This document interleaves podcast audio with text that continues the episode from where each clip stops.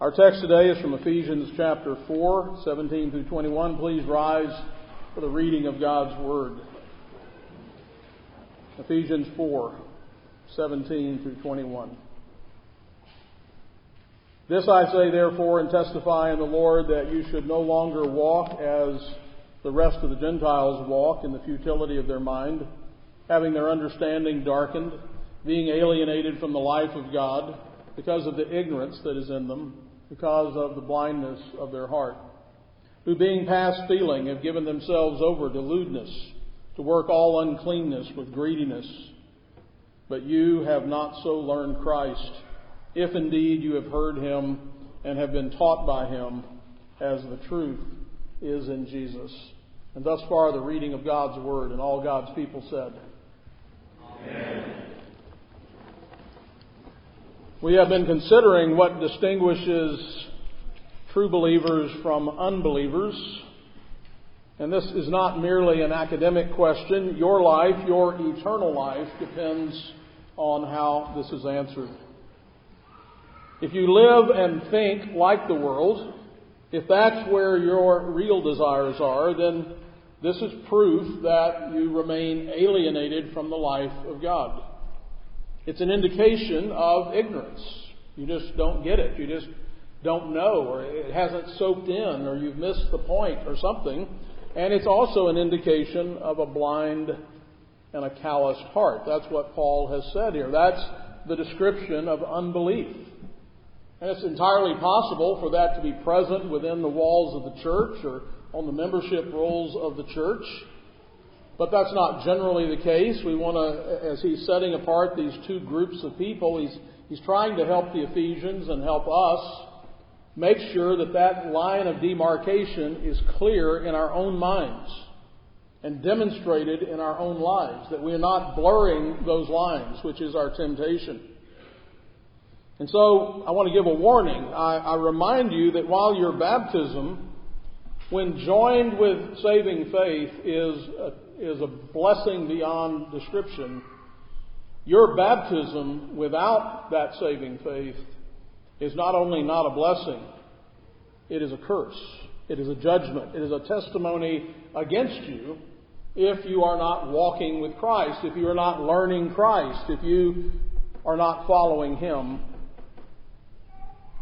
To whom much is given, much is required. A Christian is a person who has received something. Specifically, they have received truth and now has some new level of understanding, a new perspective, a new way of looking at themselves, at looking at God, looking at the world. You have learned Christ.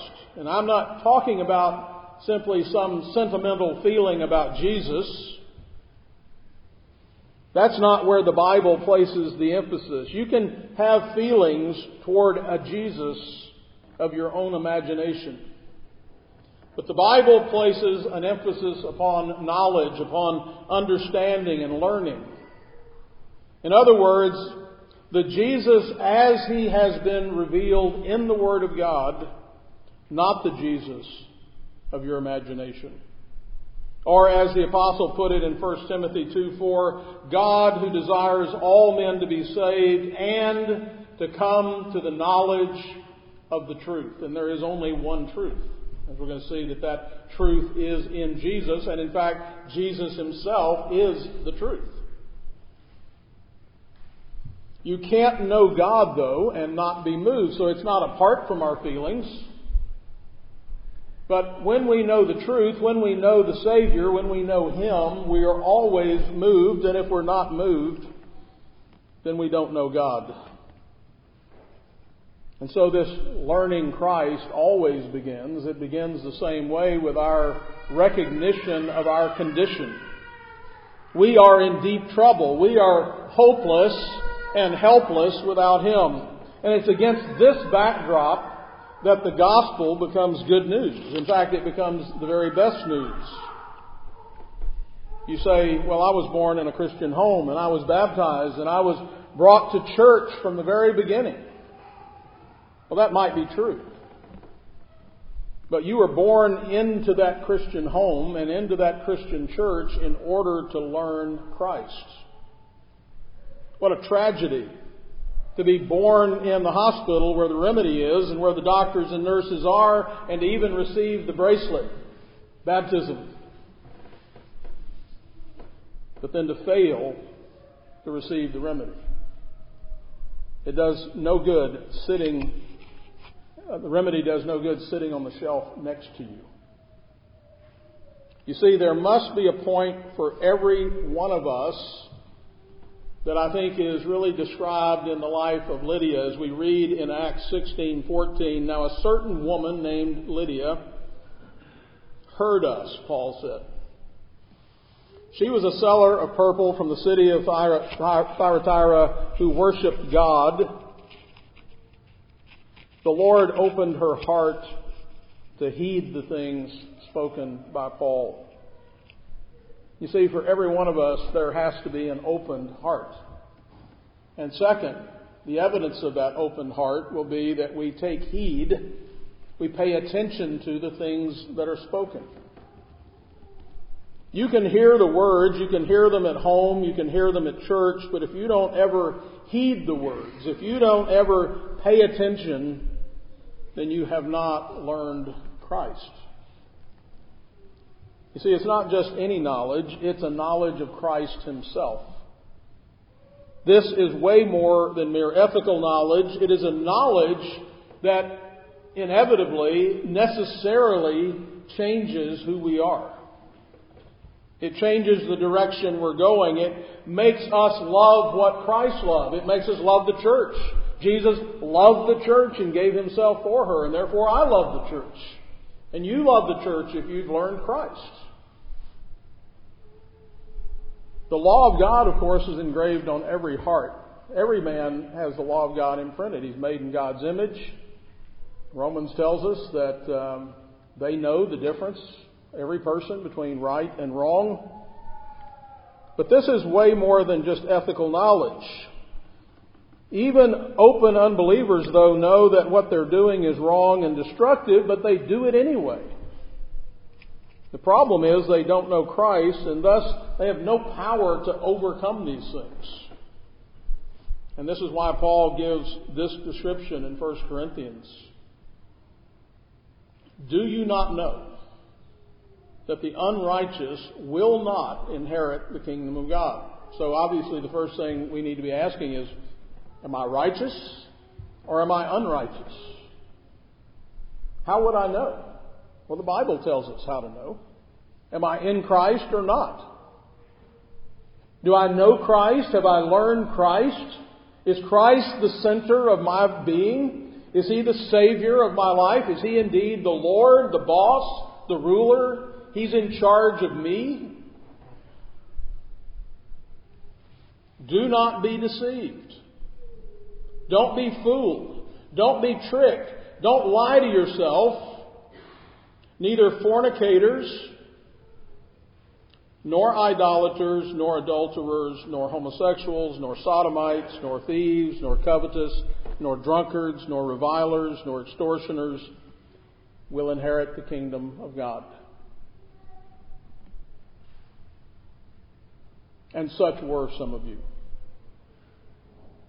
But he didn't say you become a little bit better now. No, you've changed. You're not those things anymore.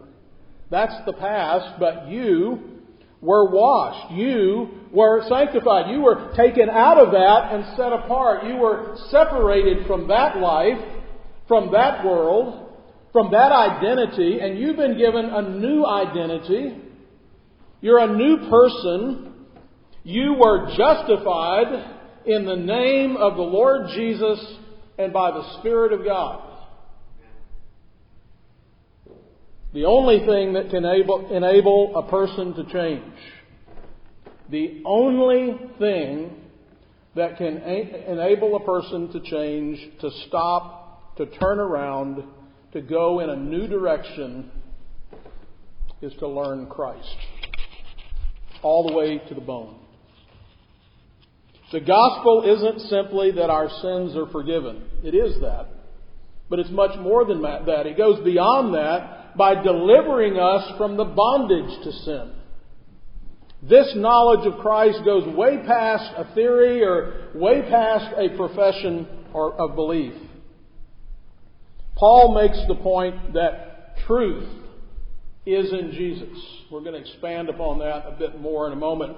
Dr. Martin Lloyd-Jones captured this well when he says this: "We are brought face to face with this most profound truth about Christianity, that it is a faith that belongs to history, and thereby it differs from the world religions." A fellow CREC pastor from Poland, Pavel, wrote and asked me this week. He said, "I've got to give a talk in Poland, and the question I'm supposed to deal with is Christianity a religion?"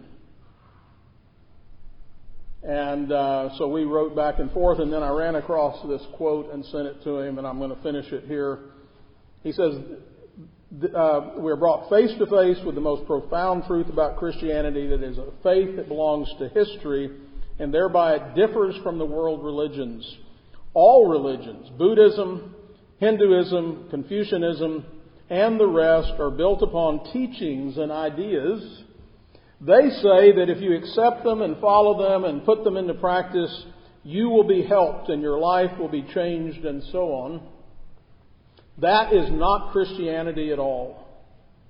Christianity is an announcement of certain facts and events which have taken place in history. It tells us that our salvation is based upon them, that in the fullness of time God sent forth His Son, made of a woman, made under the law, to redeem them that were under the law, the historic Jesus of Nazareth. He is essential. It is not my application of His teaching that saves me. It is He that saves me. So I am tied to the truth as it is in Jesus. Moreover," and I'm through with the quote there, "truth is only in Jesus. He is the truth. Colossians 2:3, speaking of Christ, in whom are hidden all the treasures of wisdom and knowledge." When Peter and John were put on trial for healing a man and for preaching Jesus, here's what Peter said, Acts 4. "This is the stone," referring to Jesus, "which was rejected by you builders, which has become the chief cornerstone. Nor is there salvation in any other, for there is no other name under heaven given among men whereby we must be saved." It's all in Him. Not 90%, not 98%, 100%. All or nothing. It is impossible to say that you have been justified by Jesus, but then have nothing to do with sanctification or godliness or holiness or Christian living. That's what He saves His people for. To make them like Him. And if we have indeed learned Christ, then we cannot possibly continue to live like the world. Actions always speak louder than words. But a horrible thing to try to separate what we believe from who we are. That's impossible. You have not so learned Christ. So when Paul says truth is in Jesus, what is this truth that is in Jesus? Well, it's the revelation, or it is the revealing of God Himself. John 1:17-18, "Grace and truth came through Jesus Christ. No one has seen God at any time. The only begotten Son, who is in the bosom of the Father, He has declared Him." Jesus said, "He who has seen me has seen the Father." And so I'm asking, have you seen Him? Or as Paul puts it here, have you heard Him? You see, there's a difference between listening and hearing. And again, Jesus said, "Most assuredly I say to you, he who hears my word and believes in Him who sent me has everlasting life and shall not come into judgment, but has passed from death to life." like Lydia, who I mentioned earlier, whose heart was opened. And then she attended to the words. She attended to the words she heard. Do you have ears to hear? Can you listen to a sermon and never hear it? In fact, it's possible that you could do that your whole life. It's the same distinction we make between seeing and perceiving. You ever looked at one of those things? They used to have one over at Szechuan Restaurant in the back, those pictures that are just a bunch of squiggly lines, and you stand there and stare at it, and all of a sudden this kind of 3D image pops out. I know some people said, I've looked at those things 100 times and I can't see it. But if you ever do, if you ever see it, then the next time you go to look at it, it pops right out. You can get it. Well, there's a difference in seeing and perceiving, like hearing and listening. Wordsworth said of one of his characters, Peter Bell, a primrose by a river brim, a yellow primrose was to him, and it was nothing more. Sometimes we just see the surface and we don't look past it. It never takes root. It never goes in deep. It never becomes something that's meaningful and powerful and life-changing. Or, as the architect of the Alder's house once told me as we stood out in the field looking at the frame of their home that he had designed, in all of its glory, that timber frame, but looking behind it, behind the house, at the forest, at the stream, at the pasture, at the cows, he said to me, I see no evidence of a creator. And I said, well, that's like me saying, as we looked at that same scene, I see no evidence of an architect. And yet the evidence is overwhelming, but it is possible to look at the evidence and completely miss it. And so I ask you, have you heard Christ? Have you been taught by Him? If so, then you not only believe the truth, you understand it, and more importantly, you even understand the implications of it.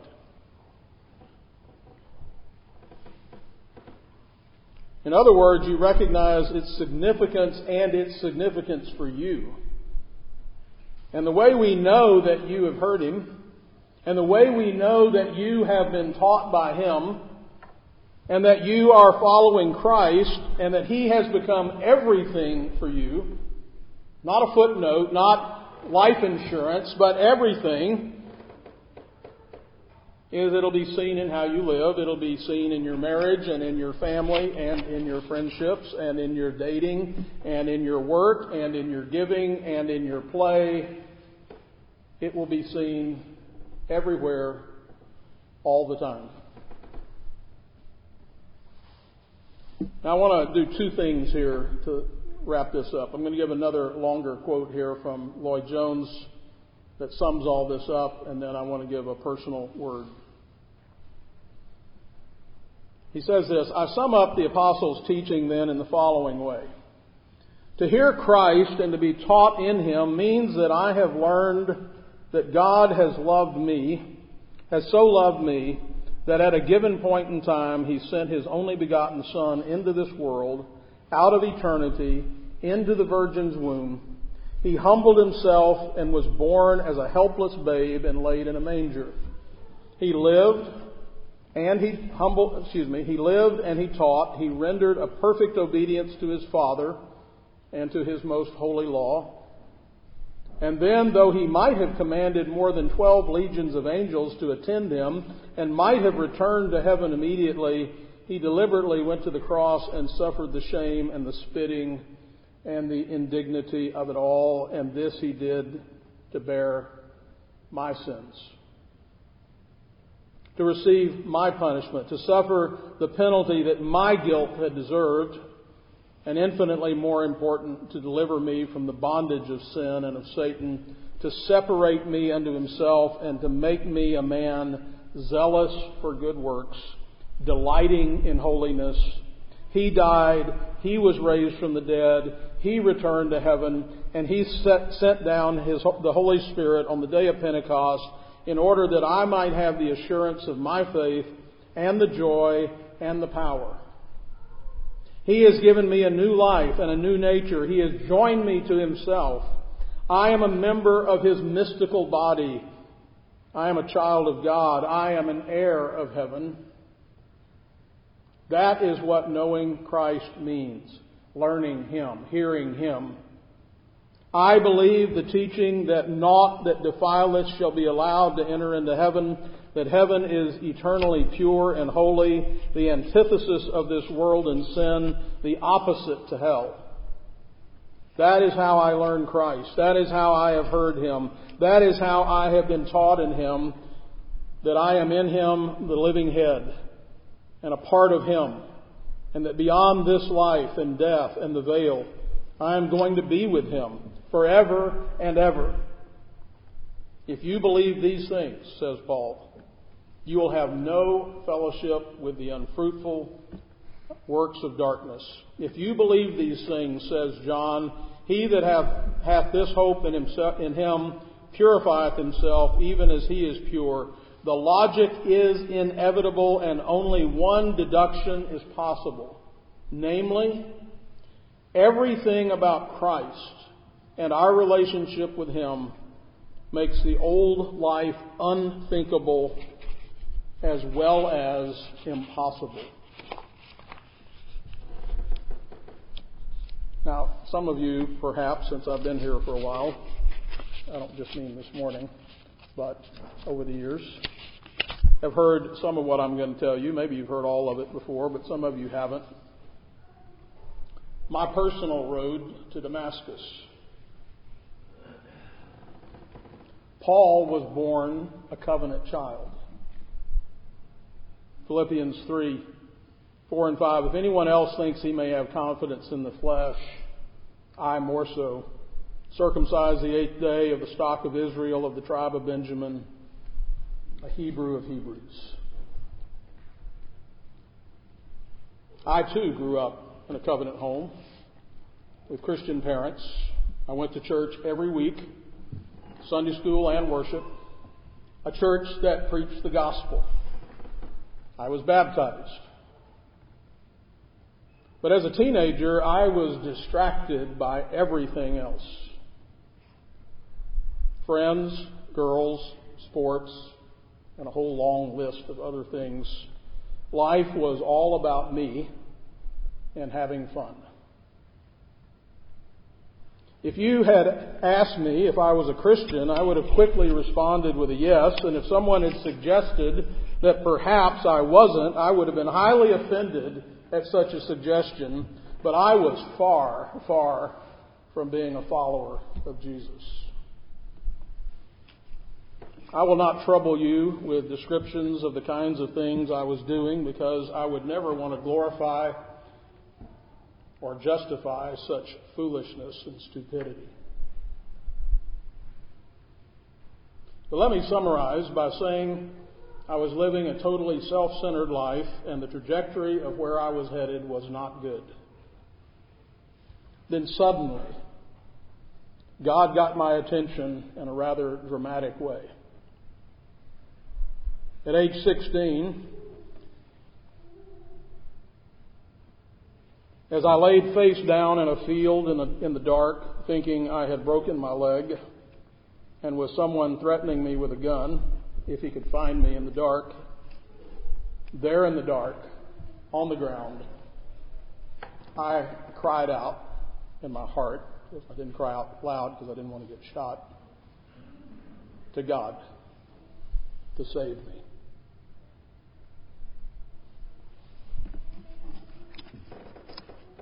Over the next few months, I began to realize that he was opening my heart. I traveled to see my uncle, who was a pastor in Lawton, Oklahoma. And as I came there, the next day he introduced me to 5 young men in his church, 2 of which were in college and 3 of which were in high school. This was during the summer. And he said, these guys get together and they pray together and read their Bibles and go out and witness to people out in the public on the street. And so he dropped me off with these five guys who were strangers, and they immediately were gracious and embraced me, and I spent the day with those guys. And within minutes, I knew that these guys were true followers. No question. They loved him. They loved his word. They prayed together. And that evening, I did something at my uncle's house that I had not done since I was a little bitty kid. There at his house, in the guest room, I got on my knees at my bedside. And I remember the simple prayer I prayed. Lord, I don't know what those guys have. But that's what I want. That day, I had learned Christ.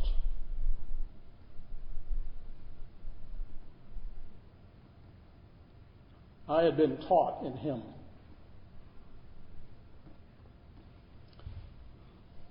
That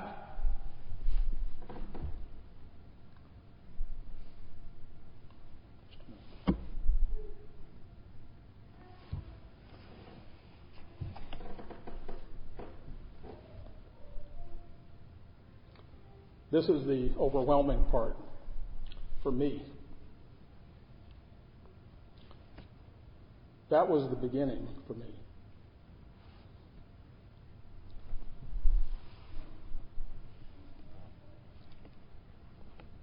Nothing has ever been the same. Let's pray.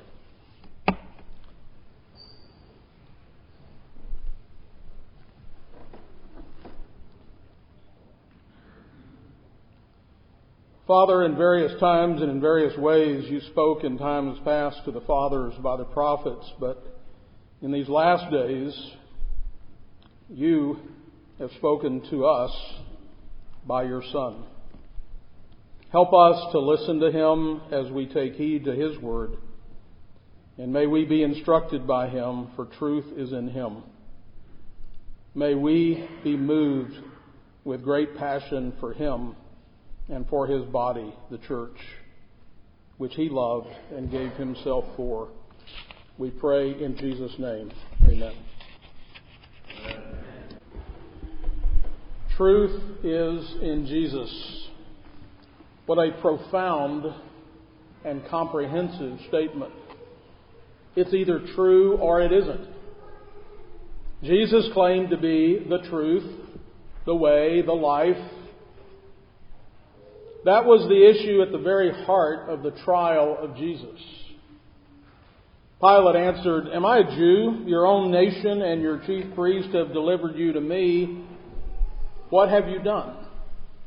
Jesus answered, "My kingdom is not of this world. If my kingdom were of this world, my servants would fight so that I should not be delivered to the Jews. But now my kingdom is not from here." Pilate therefore said to him, "Are you a king then?" Jesus answered, "You say rightly that I am a king. For this cause I was born, and for this cause I have come into the world, that I should bear witness to the truth. Everyone who is of the truth hears my voice." Pilate said to him, "What is truth?" And when he had said this, he went out again to the Jews and said to them, "I find no fault in him." If you're coming to this table, then that issue should be a settled one for you. What is truth? Everything Jesus says is true, and I am his disciple. I'm here to follow him.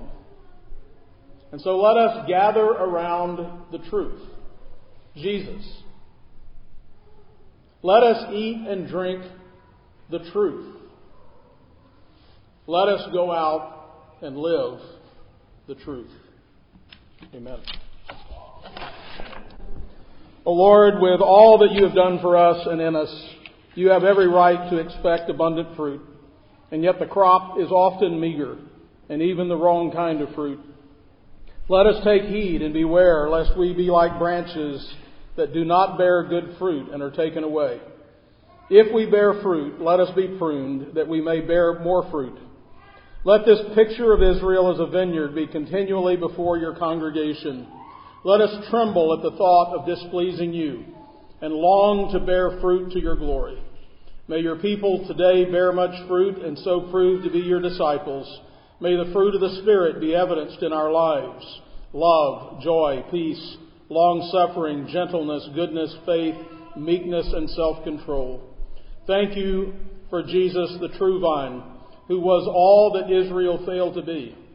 Father, thank you for making us part of him, for making us part of his body, the church, and bless us now as we rest and feast together. In Jesus' name we pray. Amen. Amen. Peace to the brethren, and love with faith from God the Father and the Lord Jesus Christ. Grace be with all those who love our Lord Jesus Christ in sincerity. Amen. Amen.